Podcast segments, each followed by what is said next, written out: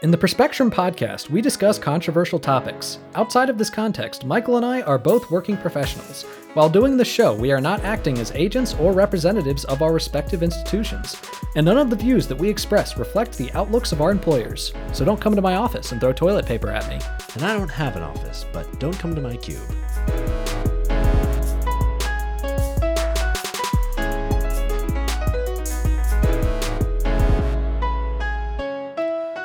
Welcome to the Perspectrum. I'm Nathan Seelove. And I'm Michael Bloom. And today we have some very depressing topics to talk about. It's kind of interesting because I actually spent most of the week away from everyone. I was actually doing an anniversary trip with my wife, and I wasn't really paying much attention to the news. And then I got back to it, and uh, I realized that the world's on fire. Yeah.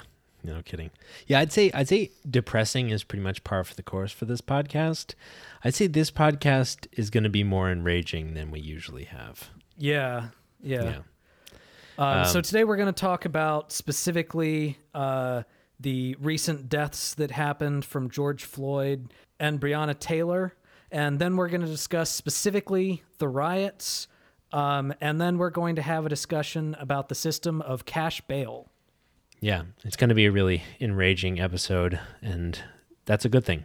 You know, yeah. the fact is that um, we've all probably, like, I know that for myself, I think that I've probably failed a little bit, and recognizing that's an important step. Yeah. And, um, and this is the first episode in a very long time that we're not talking about COVID much. Yeah. Um, but we should do a quick update on the COVID numbers. Yes. So, Michael, what are those? So currently, worldwide, there are about 6.5 million coronavirus cases, um, and that's a that's over um, 5.5 million from last week. So that's that's like a million case increase. Um, so if you remember last week, we talked about there was a 600,000 case increase from the week before. So significantly faster spread again this week. Uh, yeah, total deaths is now in the world um, 382,000. That's over. Uh, that's an increase from 347,000 last week, which is about a 35,000 death increase. Um, and so, again, that's an increased pace of death uh, from the week before when it was like a, a week over week increase of 27,000 deaths. Um, so if you thought we were out of the woods, surprise! uh. um, and in the U.S. specifically, we're at um, uh, 1.9 about a million cases. Um, and you know, last week, soon after our episode, we breached the 100,000 death mile marker. Um, now we're at 108,000 deaths. Um, as a reminder, that is about a 200,000 um, case increase week over week. So that's the same pace that we keep seeing about 200,000 cases a week um, increasing. And we've seen that, you know, almost without exception for the past couple of months. Um, and then on the deaths side, yeah, we're at 108,000, which is about a 9,000 death increase from the week before, which is actually an acceleration from that week. So, um, yeah. again, yeah, the, the the trajectory keeps going back and forth, but it's very far from clearly moving in the right direction. So just keep that in mind when we're talking about our topics today. Although we're not going to be talking about COVID 19, it is still a very important issue. It is still affecting us, yeah. and it is still something we need that we need to do all we can in order to take precautions against. Yes. And related to the topics we're talking today uh, about today, as a reminder, this is a pandemic that is disproportionately affecting communities of color, specifically yeah. poor black communities. And so, you know, while it's not one of our explicit topics today, it is very much in the background of all of the conversations we're having. Let's go ahead and start out by talking about the murder of George Floyd. Yeah. So on May 25th, uh, George Floyd purchased some cigarettes from a deli um, in Minneapolis um, and was accused by an Indeli employee of using a counterfeit $20 bill. And um, the deli employee then called the police, and some terrible, terrible things ensued from there. Um, so I, I, did, I w- kind of want to walk through this in, in a fair amount of detail, just so that we have kind of the whole picture, um, you know, in front of us. And also, a lot of what we're going to talk about today is going to be very disturbing. In fact, probably the only thing that we talk about today that's not going to be super disturbing and graphic will be our final segment about um, cash bail. So It, will you be disturbing, just not graphic. will, yeah, exactly. Uh, so if you if you are someone that is going to find these disturbing or triggering, please turn off the episode or skip to the last um, to the last section. But alternatively, if you're someone that is going to not find these like really psychologically taxing, but you will be made uncomfortable, that's probably a pretty reasonable response. Yeah, absolutely. So, In fact, if this doesn't make you feel a little bit uncomfortable, there's something wrong with you. yeah, turn off the episode and seek help. Yeah. Um, yeah. So, so, so just after um, Binkin, uh, the deli owner, called the police, um, one cop car shows up responding to the complaint. Floyd is like sitting in his car, um, and you know, two police officers approach the vehicle and and start talking to Floyd. Um, at one point, one of the officers actually draws his gun, um, but then reholsters it, and it's not totally clear why he did that. Um, but then he pulls him out of the car and cuffs him. Um, again, not totally clear what the escalating event was. Although we do know that when the shop owners called the police, they did, they they indicated that um, Floyd was drunk and out of control, and there's no reason to think that that's actually true. Um, but that's important to keep in mind of like how the officers were potentially, um, you know, considering this situation. Um, and so after they cuff him, um, they, you know, walk him towards their car down the block. At, at no point is he acting violently or resisting arrest um, in any significant way.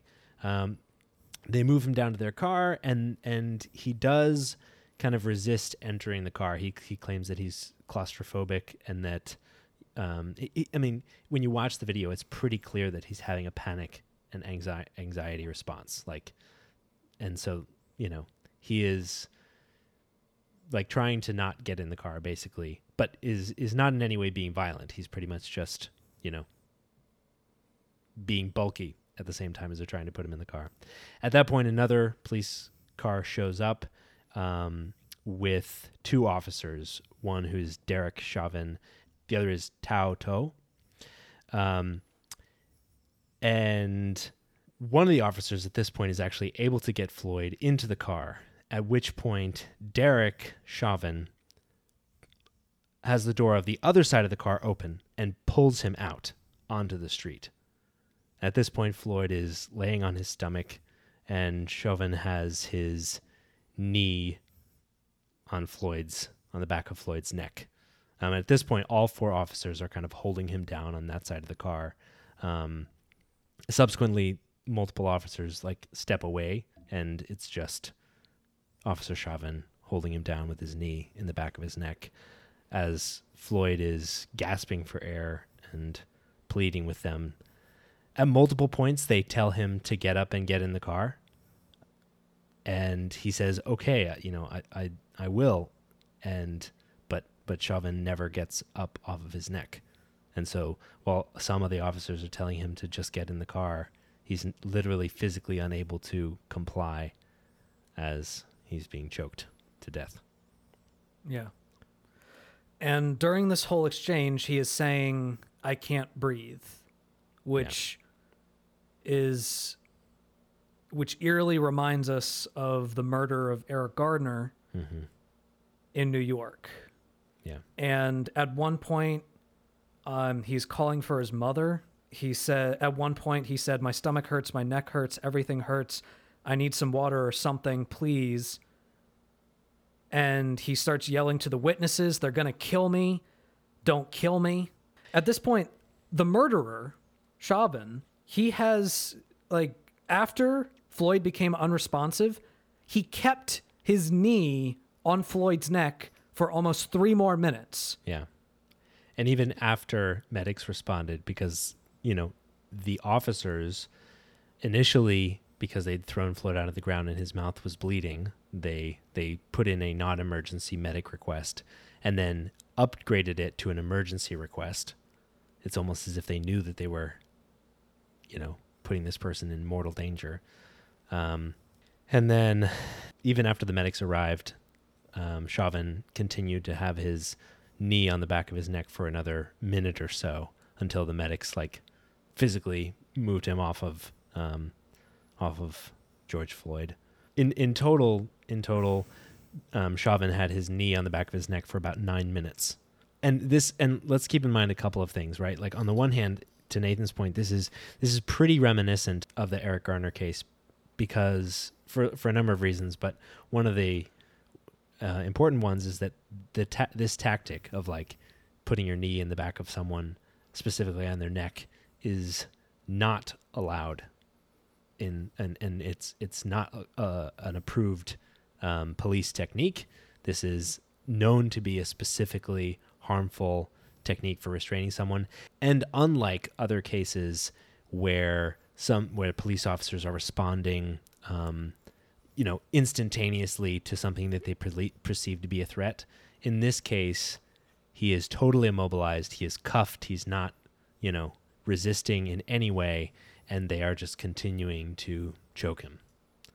It's yeah. so so clear that they just don't think of him as a human being at all, or like, and you know, are being just totally disregarding his life. And I want to take a second to address the whataboutisms, the all lives matter people, yeah, all of that crap. So the uh, the counter argument or at least the counter narrative that people often try to throw at this is the whole well why are we only talking about race in the context of of this event? Why is why are we even bringing up race?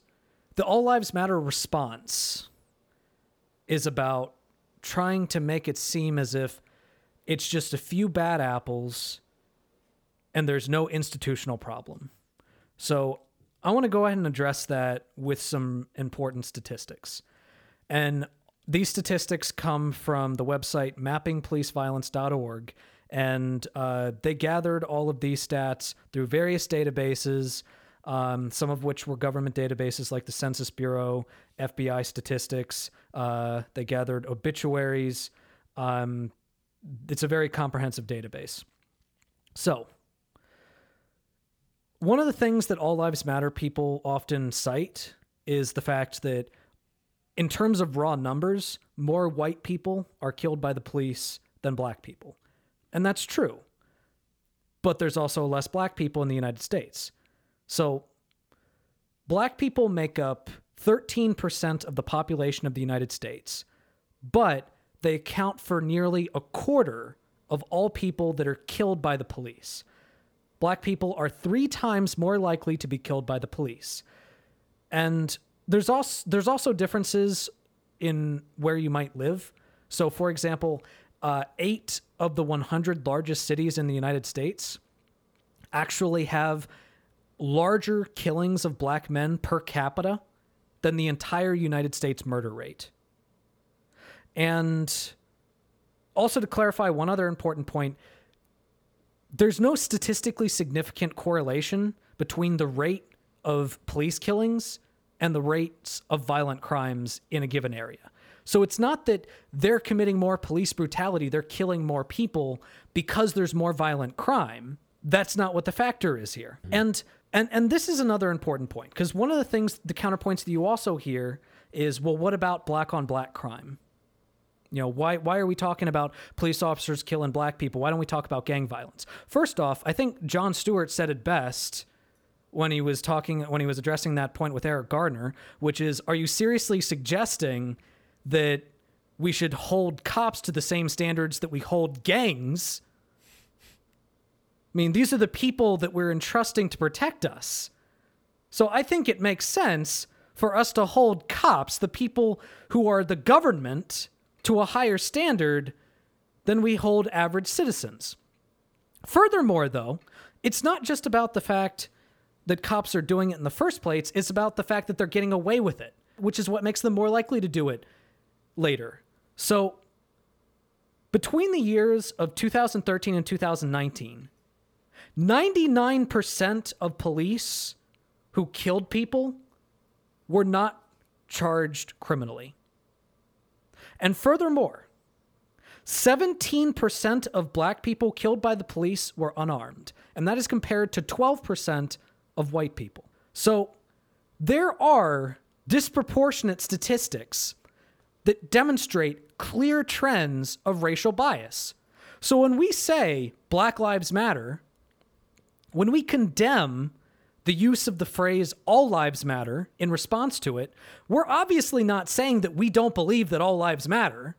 What we're saying is that right now, there's an institutional problem that is specially affecting black people. You know, it, it, one of the common uh, one of the common analogies that I hear people say is it's like someone's house is on fire, the fire engine comes to put it out, and then someone from a nearby house comes running by and says, "Well, why are you giving this house special treatment? All houses matter." And, and yeah, I think it's it's that point is one that I think it's easy for us to overlook, especially as we see protests, as we see, um, in some cases, like riots. Um, we are seeing the response of people who have been, in many ways, betrayed by their government and their society, in many ways, left out of their, um, of like the social contract. You know, we're we're we're talking like if if everyone in our society was being treated and harmed and imprisoned and killed in the same way that African Americans were, we would have an uprising in no time. Every yeah. every every person in the society would would be standing up and and crying out against government overreach and mistreatment and injustice. You know, like finally the Second Amendment people would have their revolution. Yeah. But because it's a, a minority of our society, and because many of us in positions of power and privilege aren't exposed to this all the time, it gets ignored. Because especially yeah. and also because it's institutionalized. Because, you know, you know, it's it's relegated to certain neighborhoods. We don't see it as much because and and partially, you know, it's explained away by statistics. To Nathan's point, like people who who equate it with just higher crime rates.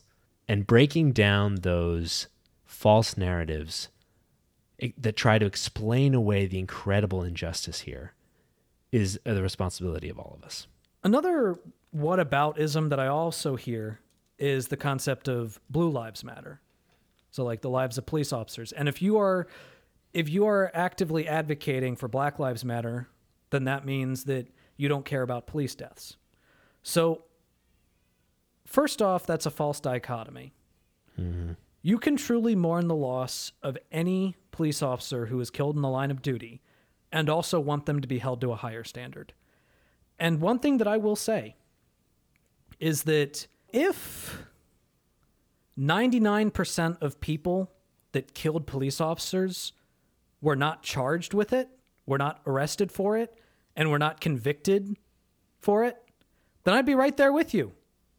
But right now, we have an institutional problem that involves black people being killed by police officers at a disproportionate rate. Mm-hmm. And then the police officers do not end up getting charged for it.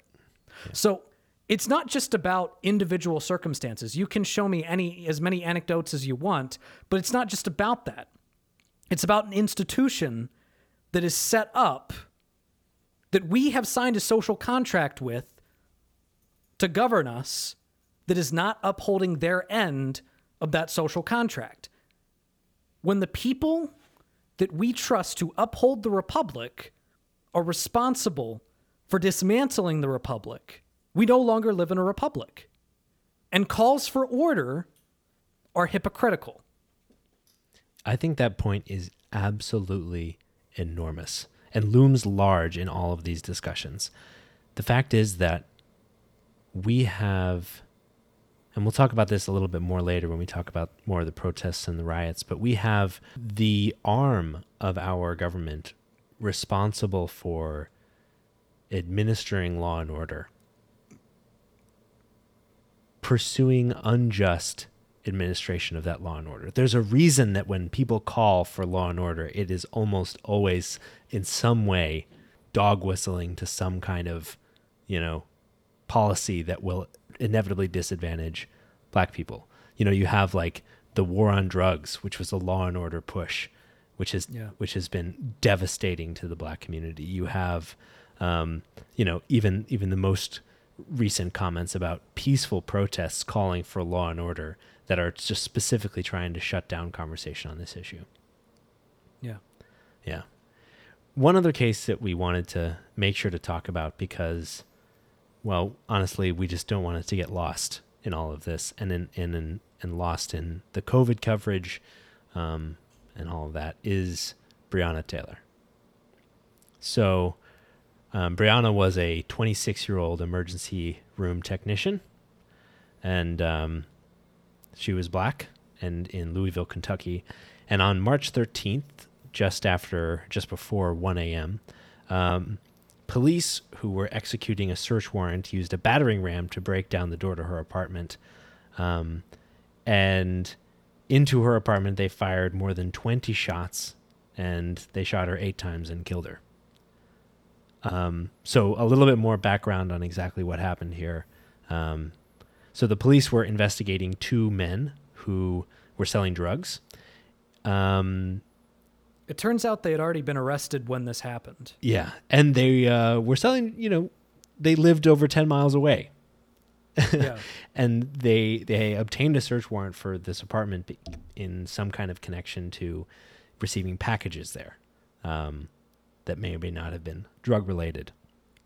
And so, yeah, even though these men had already been apprehended, they decided to execute against this warrant.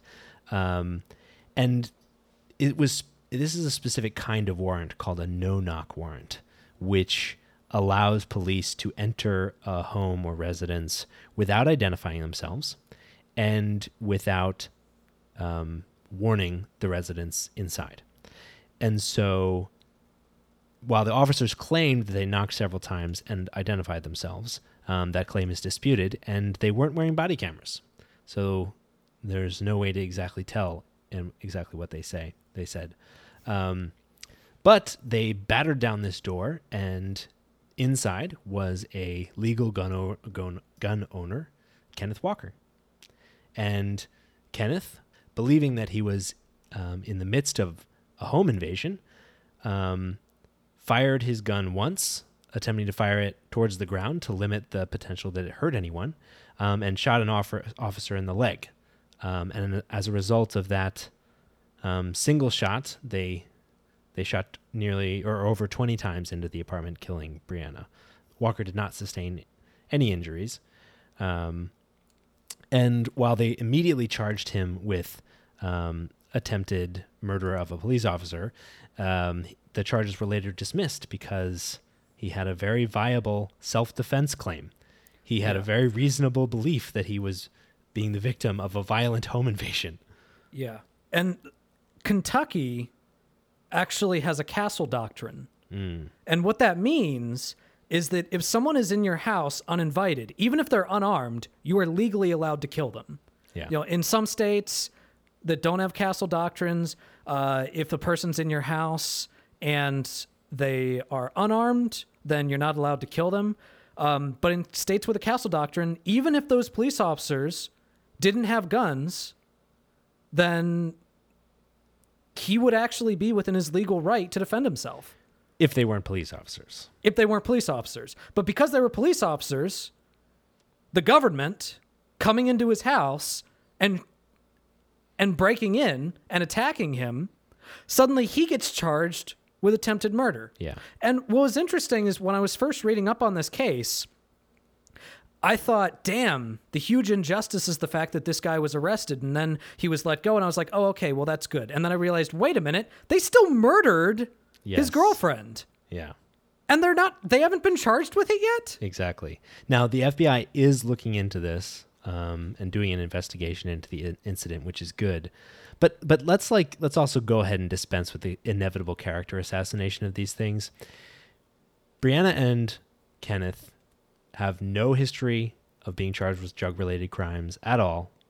Um, they he was a legal gun owner. She was just an innocent med tech, and they were like they were just sleeping in their home when someone you know battered in their door. And you might wonder, okay, all right, why weren't these police officers wearing body cameras?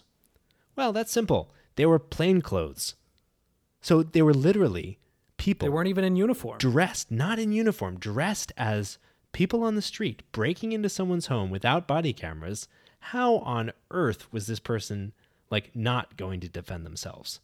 Yeah. Usually, these no-knock warrants require SWAT or tactical teams to be attached to them, but but they weren't dispensed in this case.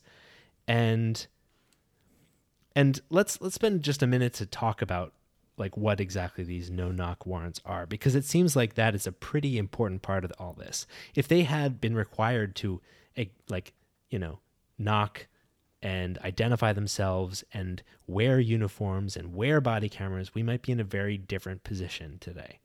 But instead, they used this invention that came along in the 1980s. So so previously, you had to identify yourself, you had to provide a warning to the people that you were entering their home and that you were a police officer. But in the 1980s, as part of the war on drugs, um, they invented this warrant because they were worried that occupants of homes um, were destroying evidence of drug, drug traffic once they received a warning. So, you know, they knock, they say, This is the police. You know, it's the classic, oh, quick, flush your drugs down the toilet. Um, and so, since 1981, um, so it, was, yeah, it was invented in like the, the late 70s. And in 1981, there were 3,000 of these warrants issued. Now we have about 60,000 of these warrants issued every year.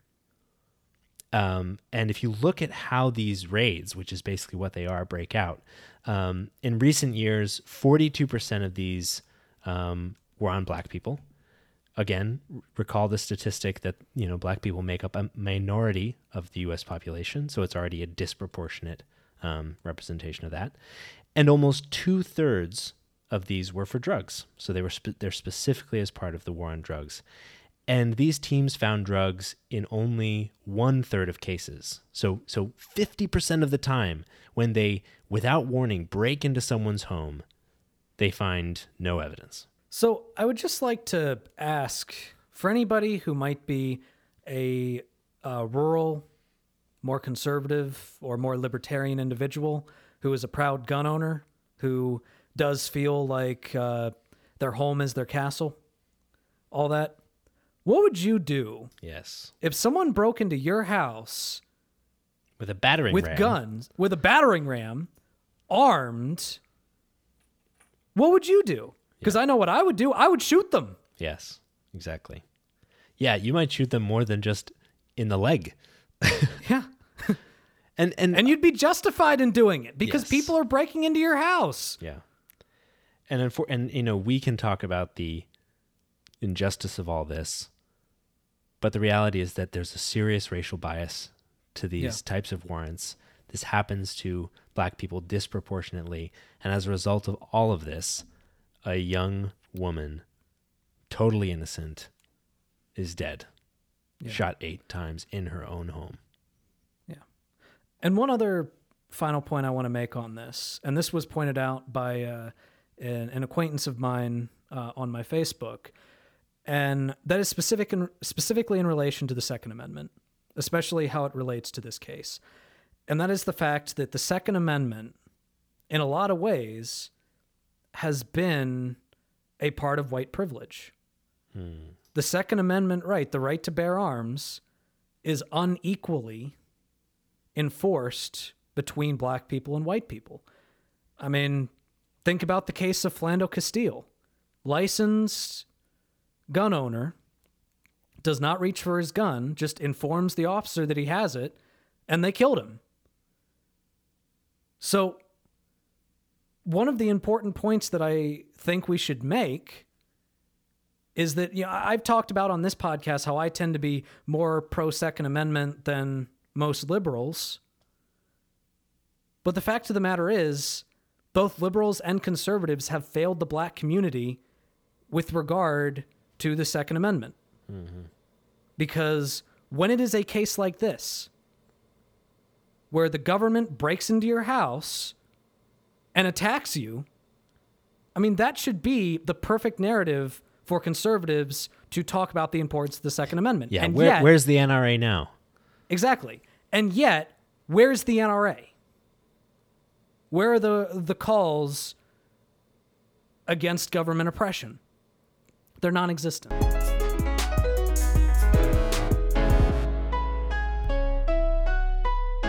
Now time for one of our more positive segments, Tips for Good. So, Michael, why do we do Tips for Good every week? We do Tips for Good to bring a fact or a behavior um, to light that we can share with you guys that if you enact in your everyday life, it'll make the world a little bit of a better place. So, Nathan, what is our tip for good this week? Well, Michael, our tip for good this week is to take an implicit bias test. Hmm. What is an implicit bias test, Nathan? Well, Michael, one of the biggest barriers to fighting against racial injustice, which was actually discussed by our good friend Larry Yates on this very podcast, is the assumption that racism is always overt racism. It's Klan members marching in the streets, burning crosses. It's Nazis calling for all Jews to be killed and exterminated. When most racism that does occur nowadays is a lot more implicit and it's based on implicit biases. So, what that means is that maybe if you are a, uh, maybe if you're a police officer, for example, and you kill an unarmed black person or you use excessive force against an unarmed black person, it is very possible that in your mind you are not actively thinking, I'm doing this because this person's black or you know I'm doing this because I'm a white supremacist. You might not be actively thinking that. But there might be an implicit bias that is causing you to have a negative view of that black person Yeah. and and, and this and that, those are extreme examples even even smaller examples like when when you're walking through when a woman is walking down the street and a black person walks next to them and they clutch their purse tighter. Things like that. Luckily in order to be more aware of our implicit biases so that we can try to fight against them there actually have been implicit bias tests that have been created.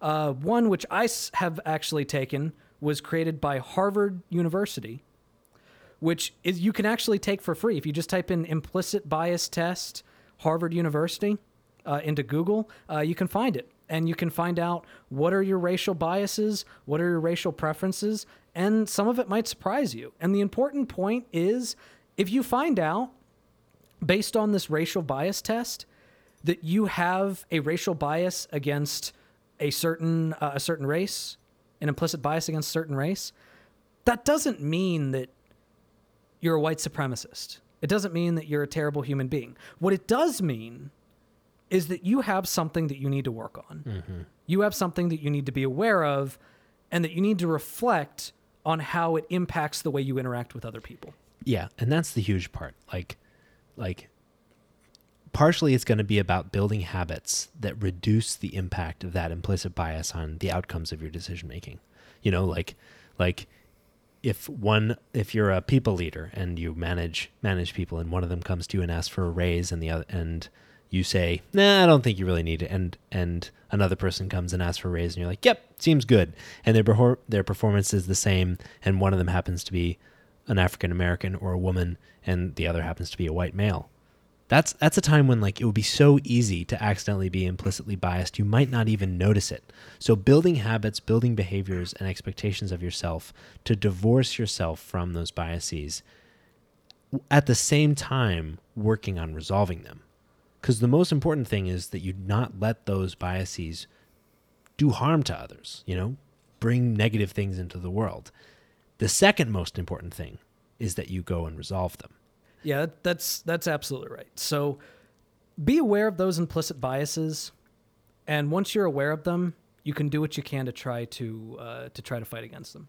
And that's tips for good.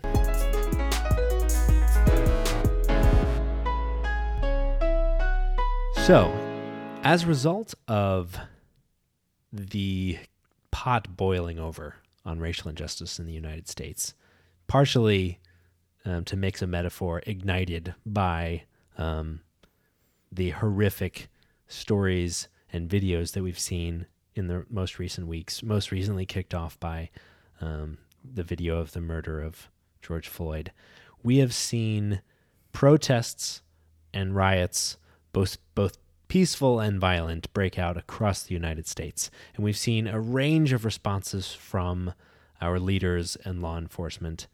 And so we wanted to spend a few minutes talking about what's going on, making sense, and kind of working through some of the issues of, um, you know, what what's acceptable and what's not, and what seems, you know, what worries us and what doesn't, um, and also just spend a few minutes talking about like being actively like anti-racist and productive in this time. So let's get the easy part out of the way. Michael and I do not endorse violent protest. We don't. However, we also recognize that eventually it's going to happen. I mean, we have, everybody knows the quotation if you make peaceful protest impossible, you make violent protest inevitable. And let's not forget that a lot of the same people that are criticizing the riots as undermining what they're trying to protest are a lot of the same commentators that when it has been peaceful protest, when it has been taking a knee during the national anthem, when it has been posting Black Lives Matter all over social media, peaceful forms of protest, black people have been called traitors, they've been called snowflakes, they've been called ungrateful, they've been said, if you don't like this country, then move. So when you're pretending that the big problem that you have is the form of the protest, but we know that you've been criticizing all protest from the beginning, we know you're not being genuine. Mm-hmm. So I don't want people to go loot stores. I don't want people to do that. But we have gotten to a boiling point. Mm-hmm. Racial tensions have been heightening and heightening and heightening and we and and there's been peaceful protest on that and it's been ignored. It's been met with incompetence. It's been met with gaslighting and with violence. Yeah. Yeah. So so while I don't endorse the methods of the people that are engaging in violent protest, I don't blame them. Yeah. And in fact, I, w- I uh, one other thing that I think is important to mention, I hold police officers to a higher standard than I hold these rioters. Absolutely. I hold them to a much higher standard, as you should, because they are the people that are trying that have to enforce the law. You should always hold the people that are supposed to enforce the law higher than your average civilians. Mm-hmm. And the fact of the matter is, this started with police officers not enforcing the law, breaking the law, and murdering a civilian. Many. So if you're you're asking me to get outraged about people rioting, hell no, I'm not going to get outraged about that. Because I'm too busy being outraged about what they're rioting about. Mm-hmm. Yeah, totally. I mean, it is categorically one of the most important, like fundamental parts of our society that that peace, peaceful protest is always okay. And one of the most alarming things that I've seen as a part of this, one of the things that if we didn't have videos, I would have a hard time believing, is yeah. the violent response of police to totally peaceful protesters, and the thinly veiled um, restraint or the thin and the thinly veiled excuses that are used in order to then take violent action against people. You know, like like one of the things that we've seen sweep the nation um, in in many cities is like the institution of a curfew. I think it's pretty questionable whether a curfew is is like acceptable under any circumstances, potentially in the cases of extreme emergencies, never in the case of simply people protesting. And for some reason, with people protesting, like these these police have rolled out militarized um, tactics, um, most of them non-lethal, but not all of them, um, and they have instituted like these draconian policies in, as a response, and and you know they're just they really are just an excuse um, to allow police to, you know, shut down these conversations. Like, like the, you know, the governor of Arizona tweeted out, and when he was talking about his curfew, he specifically said um, that quote this gives law enforcement an additional tool to prevent lawlessness, prevent lawlessness here, not not specifically respond to it. And the quote continues. Police will be equipped to make arrests of individuals who are planning to riot, loot, or cause damage. Now, I don't know how they also have this ability to see into people's minds to know what they're planning, but to me, that sounds a lot like we're instituting this curfew so that we can prevent people from walking outside. And again, they're doing this in the name of law and order. Law and order. But when the people that are enforcing the law are also breaking the law in order to do it, that's not law and order. It's the exact opposite. Yeah. Yeah and I've been I've been really conflicted and trying to make sense of of you know my my um, understanding of kind of some of the riots. So let me let me first of all say there have been riots that include people being killed.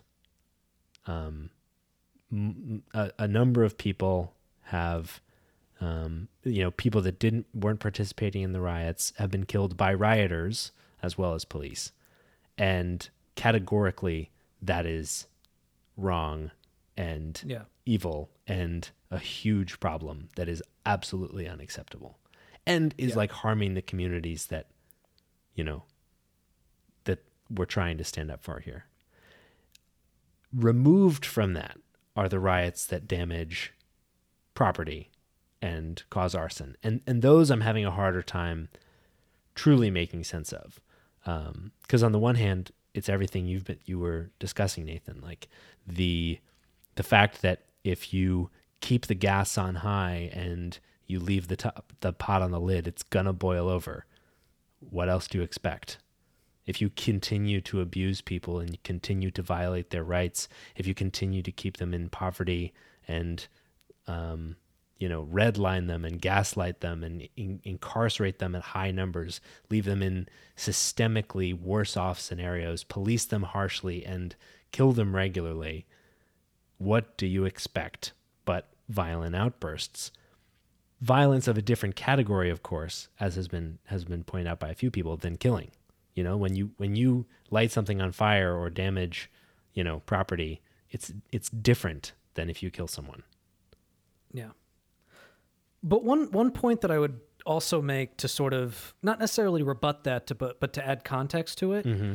is the fact that when a civilian breaks a building, even when a civilian kills somebody, they're not doing it with authority behind them. Yes. They're not doing it with institutional authority.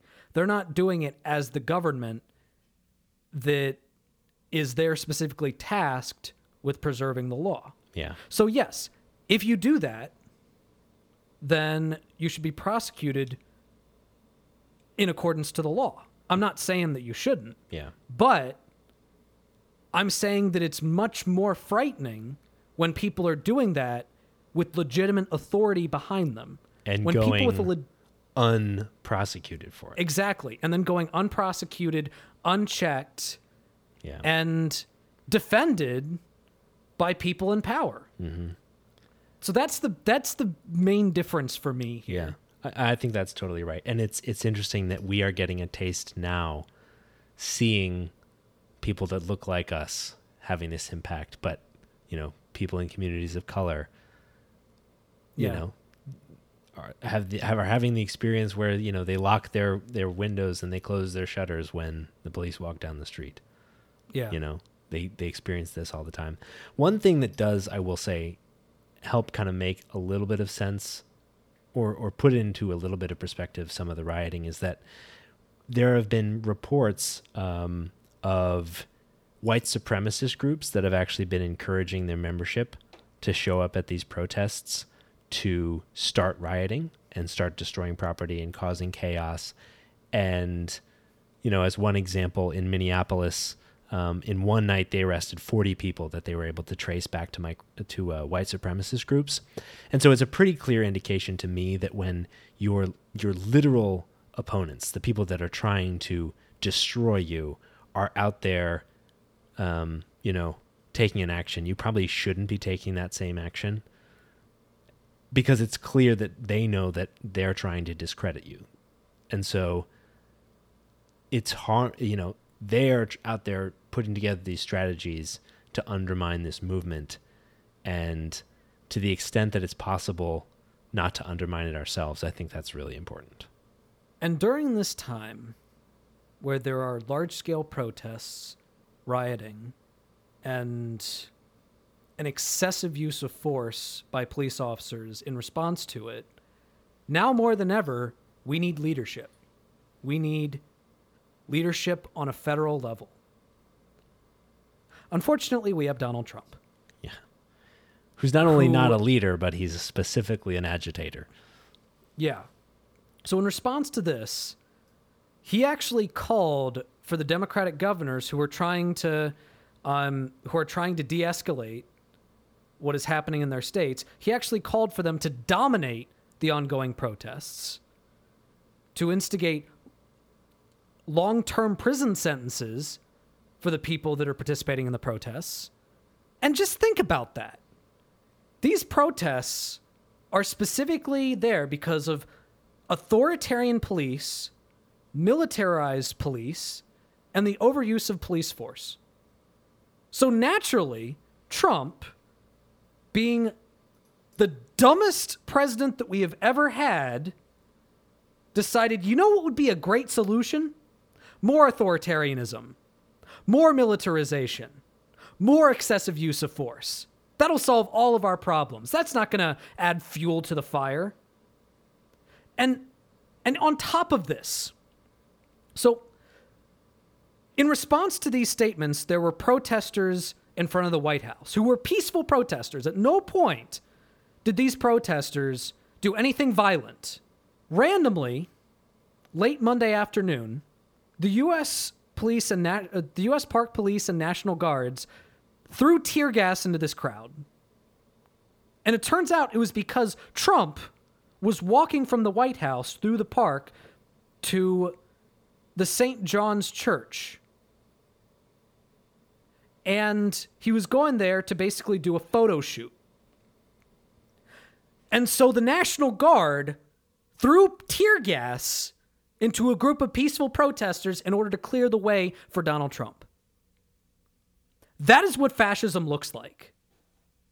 That is fascism. Mm-hmm. That is authoritarianism.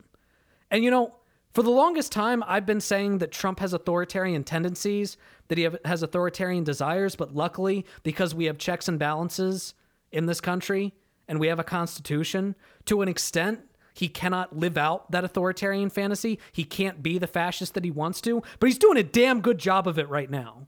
So, not wanting to speak too much from a position of ignorance and just having read the news, we reached out to a very close friend of mine, um, Theo Biddlesneed, uh, and had him call in live from um, his presence at uh, one of the protests in Richmond. And so he'd been protesting for a few days. He lives not a block from the uh, statue at the center of Monument Avenue, um, where a lot of protests have been taking place. And so he's been in the thick of it for all weekend.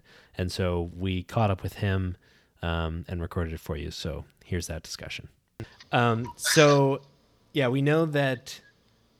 Yeah, you're in the midst of a protest in Richmond. This is what the fourth straight day that you've been out there. Yeah. Um, Um, yeah, it started on Friday. Um, Friday and Saturday were pretty intense. I was a little. I wasn't. I wasn't out that much Saturday. Um, honestly, stayed home a little bit. But on Sunday, uh, walked peacefully. Um, it's crazy intense. It was like 45 minutes of absolute peace, and we got onto Broad Street, and then they shot. Like we did, all we were doing was marching, and they shot canisters at us. Um, we locked arms together, four lanes of traffic of people like five deep, locked arms together, and they shot five canisters of tear gas in us, and then we had to run away, um, scattered. And then I, the what happened yesterday was just absolutely atrocious. I can't. It's um, it's nuts. Um, Yeah, it's been it's been strong and, and incredibly incredibly powerful um, and very eye opening. It's very clear that um, police are just they're, they're here to brutalize and they'll take any opportunity to do so. yeah, yeah. The videos that you sent to me of stuff that happened yesterday, just if I didn't if I didn't see with my own eyes, I wouldn't have believed them. Yeah, they're wild. And there's things like Instagram has been like has been uh, taking them down from people's posts and stuff, um, which is absurd. Because of violence? So I guess, but Gotcha. it's not that we're causing the violence; it's the police that are causing the violence. It's Yeah. horrible. Um, Yeah, so so yeah, yesterday describe kind of the scene that happened, I guess, with the truck that um that came onto Yeah. Um, so yeah, I was I was actually cooking dinner, um, and I, I haven't really been eating very well um, for a large part of this. Um, and I was trying to cook dinner, and then I heard that there was a crowd coming, so I came out and stood on my porch. Um, and it was peaceful. It was peaceful for about five minutes or so when everybody was still getting here. The whole crowd hadn't even gotten here yet. Um, and then all of a sudden, I just see these a ton of cops roll up in gear. One guy got down on his stomach like he was in war, aiming his AR-15 at the crowd.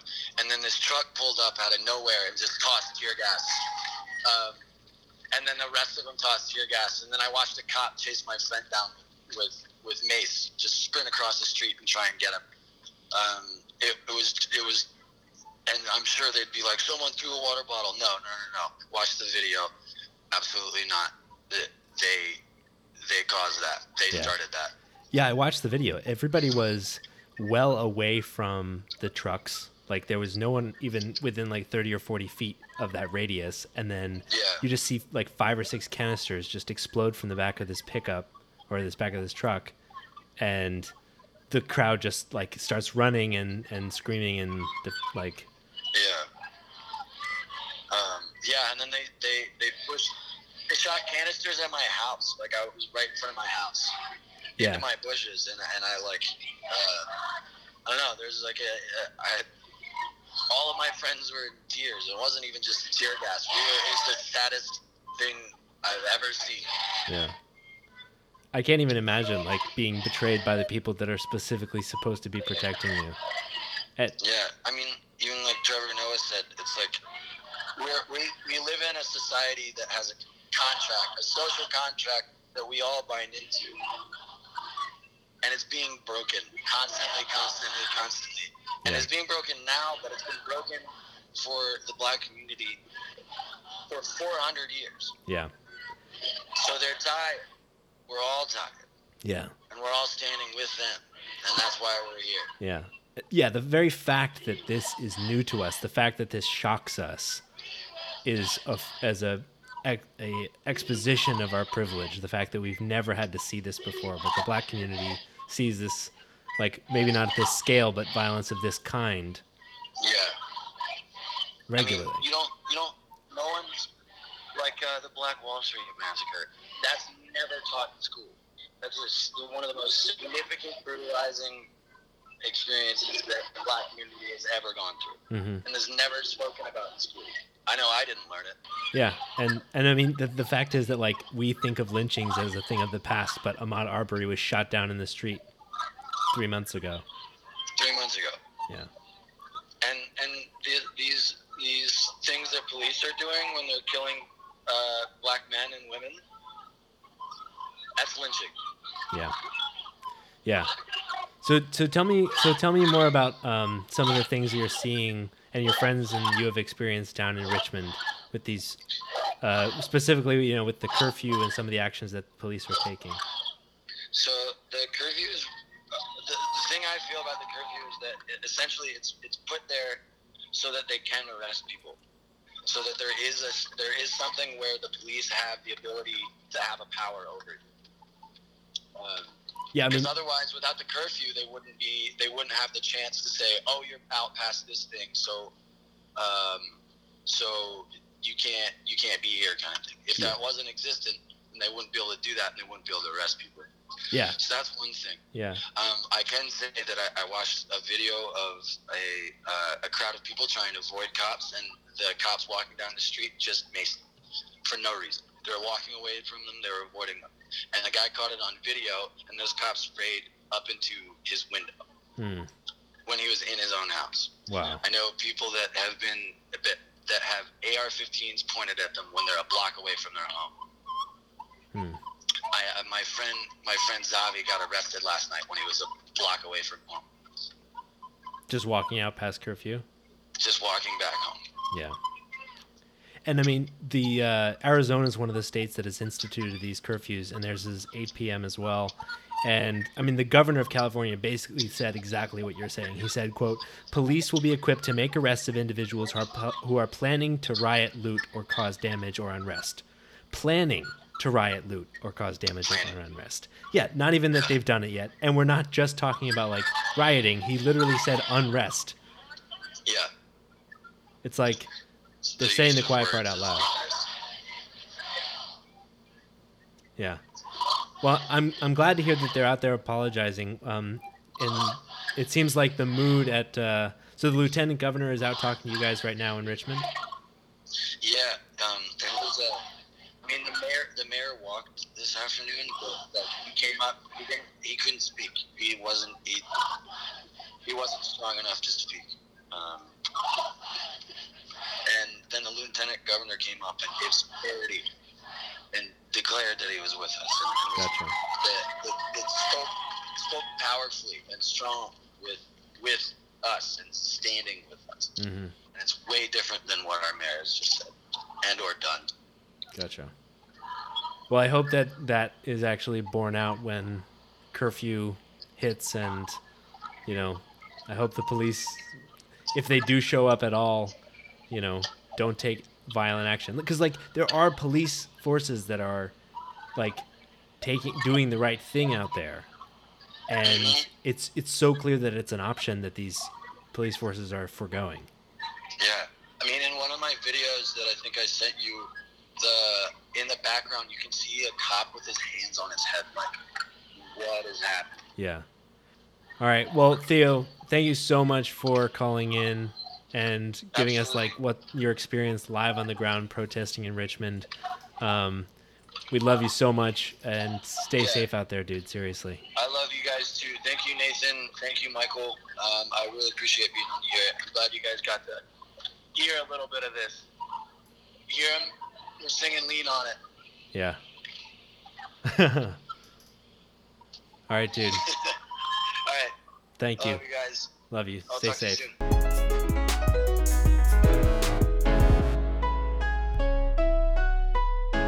And now it's time for one of our favorite segments Ass Hat of the Week. So, Nathan, who is our ass hat this week? Michael, our ass hat this week is Pennsylvania House Speaker Mike Turzai. Mike Turzai. What does he do? I've never heard of that guy. and he he's kind of a figurehead in the this week's ass hat of the week because it's not just him who's an ass hat in this story. So apparently, the Pennsylvania House is currently controlled by the Republicans. It's heavily gerrymandered, and apparently, one of them, Representative Andrew Lewis, tested positive for COVID nineteen on May twentieth, but the Republican leadership in the House, the Republican leadership under Representative Turzai, didn't tell the Democratic colleagues about this until a week later.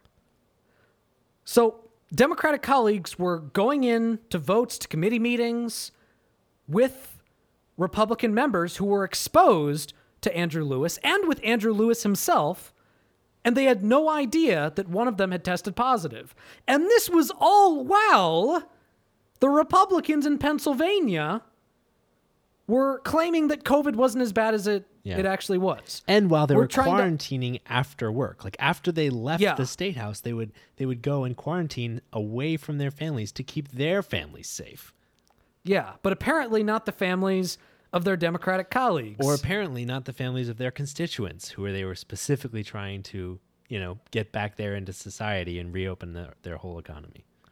Yeah. So Turzai is not the only asshat here, but he's the leader. So we're going to go ahead and have him be the honorary asshat. But every single, every single Republican representative that hid the truth from their Democratic colleagues is a total asshat. Absolutely. And and look, if a Democrat did this, if a Democrat tested positive for COVID-19 and then purposely stood around other people and didn't tell them, them. I would be just as pissed off. yeah. In fact, So this is- more pissed is- off because Yeah. because we align with those values. Exactly. Exactly. There's no excuse for this. I don't give a damn what your politics are. This is terrible. yeah. you know this this should be prosecutable the speaker of the house needs to resign every single republican that knew about this needs to resign. And we would like to end this on a positive note though because there is a hero in this story. Um, and his name is brian sims. He's a he's a democrat in the pennsylvania house and he made this really emotional heartfelt and angry video that he posted and shared around in order to tell people what was going on. And if it weren't for this, we might not have known. If it weren't for the attention that he brought to this, we might not have known. Um, so you know, a huge, a huge shout out to Brian Sims. and for calling it, good work, you know, calling it like it is, being as passionate about the risk that these people put all of their colleagues and their colleagues' families under by not telling them. Yeah. Like, yeah, he's definitely a high point in this story. So congratulations to Representative Turzai, you son of a bitch, for being our Ass hat of the week.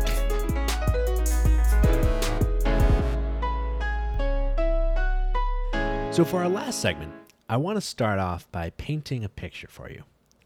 So, imagine that we lived into a society where we separated our criminal justice system based on how much money people have. So, those people with more money are allowed to walk free and um, will be assessed at some later date and potentially held accountable for any crimes that they've, they've committed. But the people with less money are sentenced to extra time. And specifically because they're poor, they're sentenced to a minimum of three days, and there's no maximum in how much they can be sentenced for for being poor. Um, but it could be up to multiple months or even years. And imagine how incredibly unjust we would find the system. If this was in a dystopian movie or a book, you know, we would be part of the resistance that was standing up to take down the oppressors.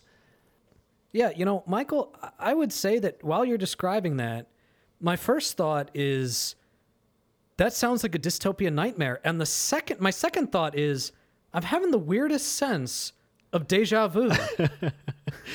Why is that? Is it maybe because that that's is exactly, the our system. yeah. exactly. And so Yeah. this is exactly the thing, the situation that results from the cash bail system in the United States.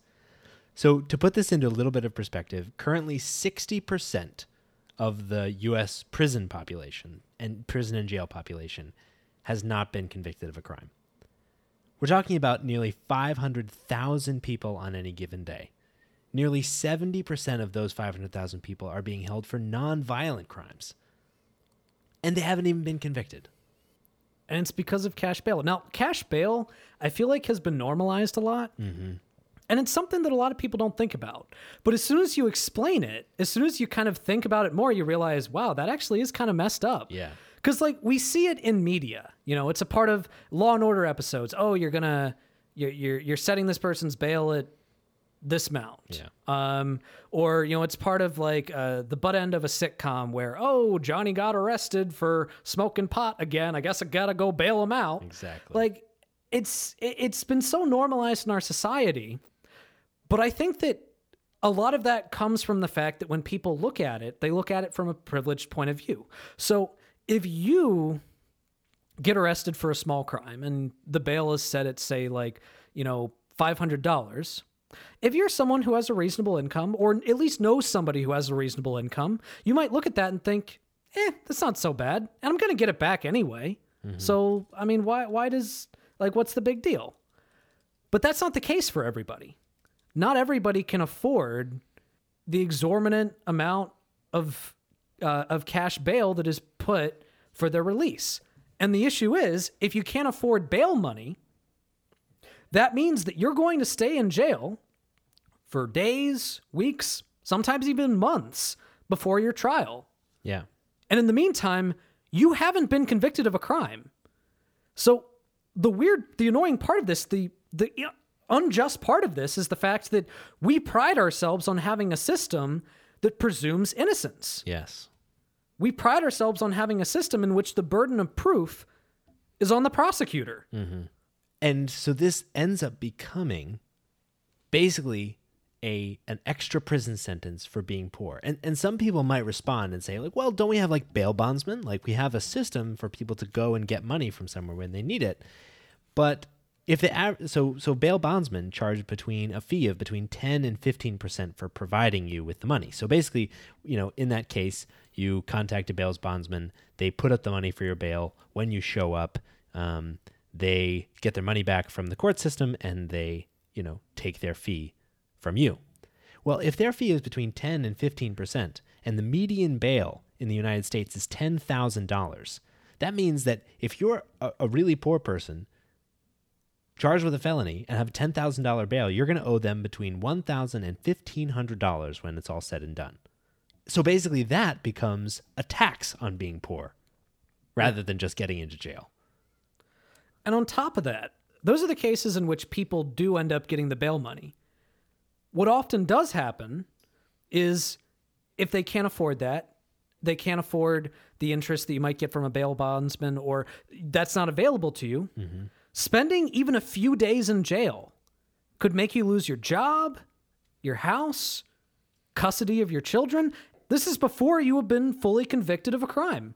And on top of that, sometimes what ends up happening is if you have if you're in jail for a minor crime, you can't afford the bail money and you are given a plea deal which basically says you can get out of jail now and pay this fine or you can get out of jail in a few months after you've been declared innocent often results in people who are actually innocent of the crime that they're accused of pleading guilty. Yeah. In fact, 97% of criminal charges that were not dismissed resulted in guilty pleas, in plea deals. On top of that, 15% of people who have been exonerated of crimes entered a guilty plea. Interesting. So 15% of people who've been exonerated for crimes pled guilty to the crime that they did not commit. Yeah. And, you know, part of that is they didn't want to risk a harsher sentence if they were found guilty even though they were innocent, but another part of that is the fact that they want they wanted to get out of get out of jail because they couldn't afford bail. Yeah. And yeah, let's and if you're going to be in jail, say your sentence is, you know, a year to 3 years. But before trial, you're looking at months, maybe a year, maybe more waiting in jail before you even get to trial.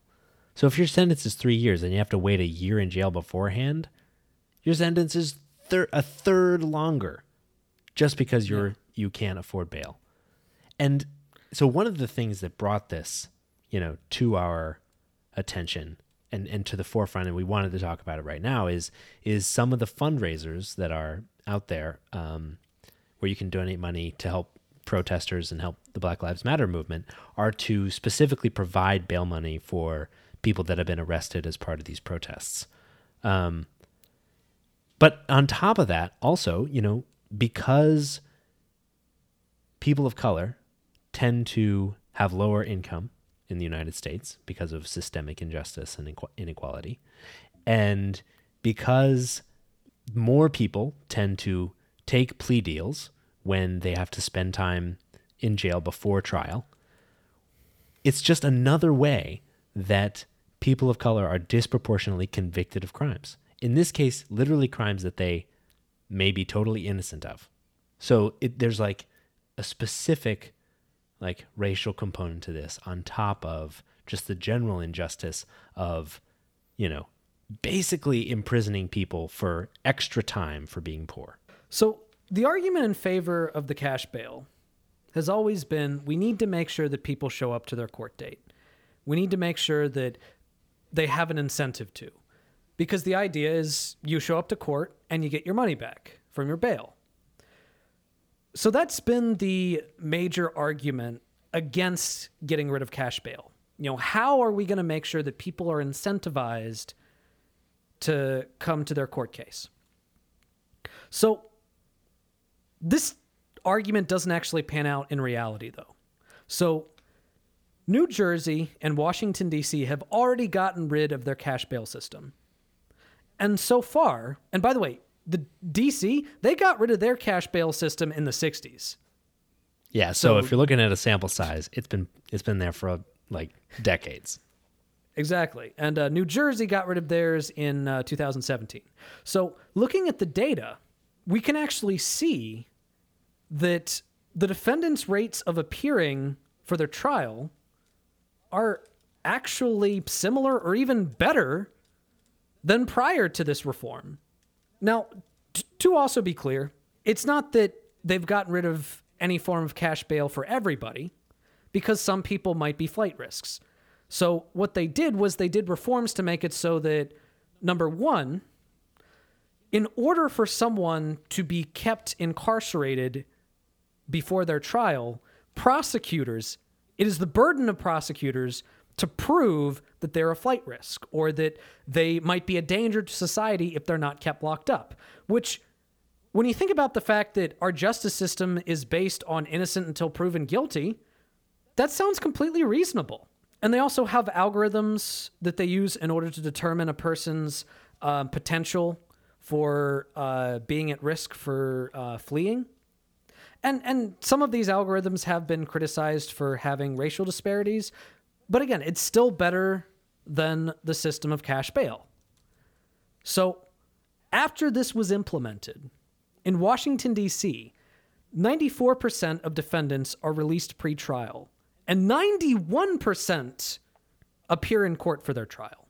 In New Jersey, 95% of defendants are released pre trial, and 89% of them appear for their trial date. Mm-hmm. And this has also happened in Harrison County, Texas, which is currently the third largest jail system in the country. So, what they found was that when they eliminated the use of bail money for misdemeanor charges, prior to these reforms, 40% of people that were arrested on misdemeanor charges were detained until their case was adjudicated. And expert, experts estimate that this will result in 90 to 95% of misdemeanor defendants having pretrial release. So we have seen this work in other places. We have seen that the argument that they need this incentive if they're going to show up to their trial does not pan out in reality. Mm-hmm. So at the end of the day, the stated reason for cash bail being in existence does not hold up when compared to reality, and it disproportionately affects minorities and in effectively is a tax on poverty. Yeah. So Michael, you think we should eliminate it?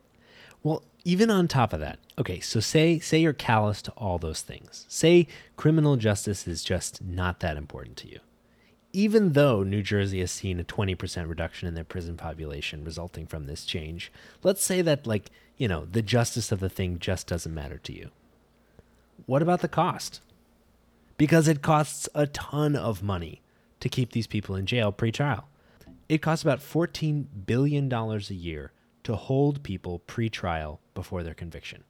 You would be able to reduce that if, if New Jersey and Washington, D.C. are any um, example by 95%, letting those people out pre trial. And some estimates, if you include the total all in cost to our society of having a cash bail system. And that includes, you know, the real costs of having to pay a bail bondsman. That includes, um, and their predatory practices. That includes um, the cost of actually housing these people in jails. It includes lost jobs and wages, and you know, families that are going without support. The total cost is an estimated 140 billion dollars every year because of our cash bail system. So even if the even if your heart was hardened to the arguments of justice, the economics alone should persuade you.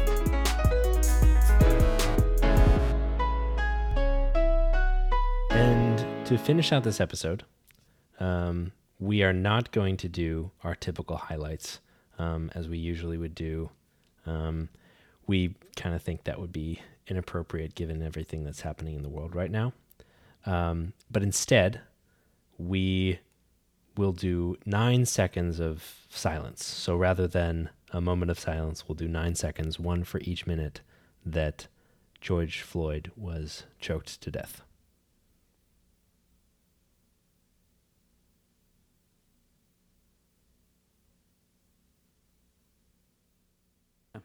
And with that, thank you for listening to the Perspectrum, and you'll hear from us again next week.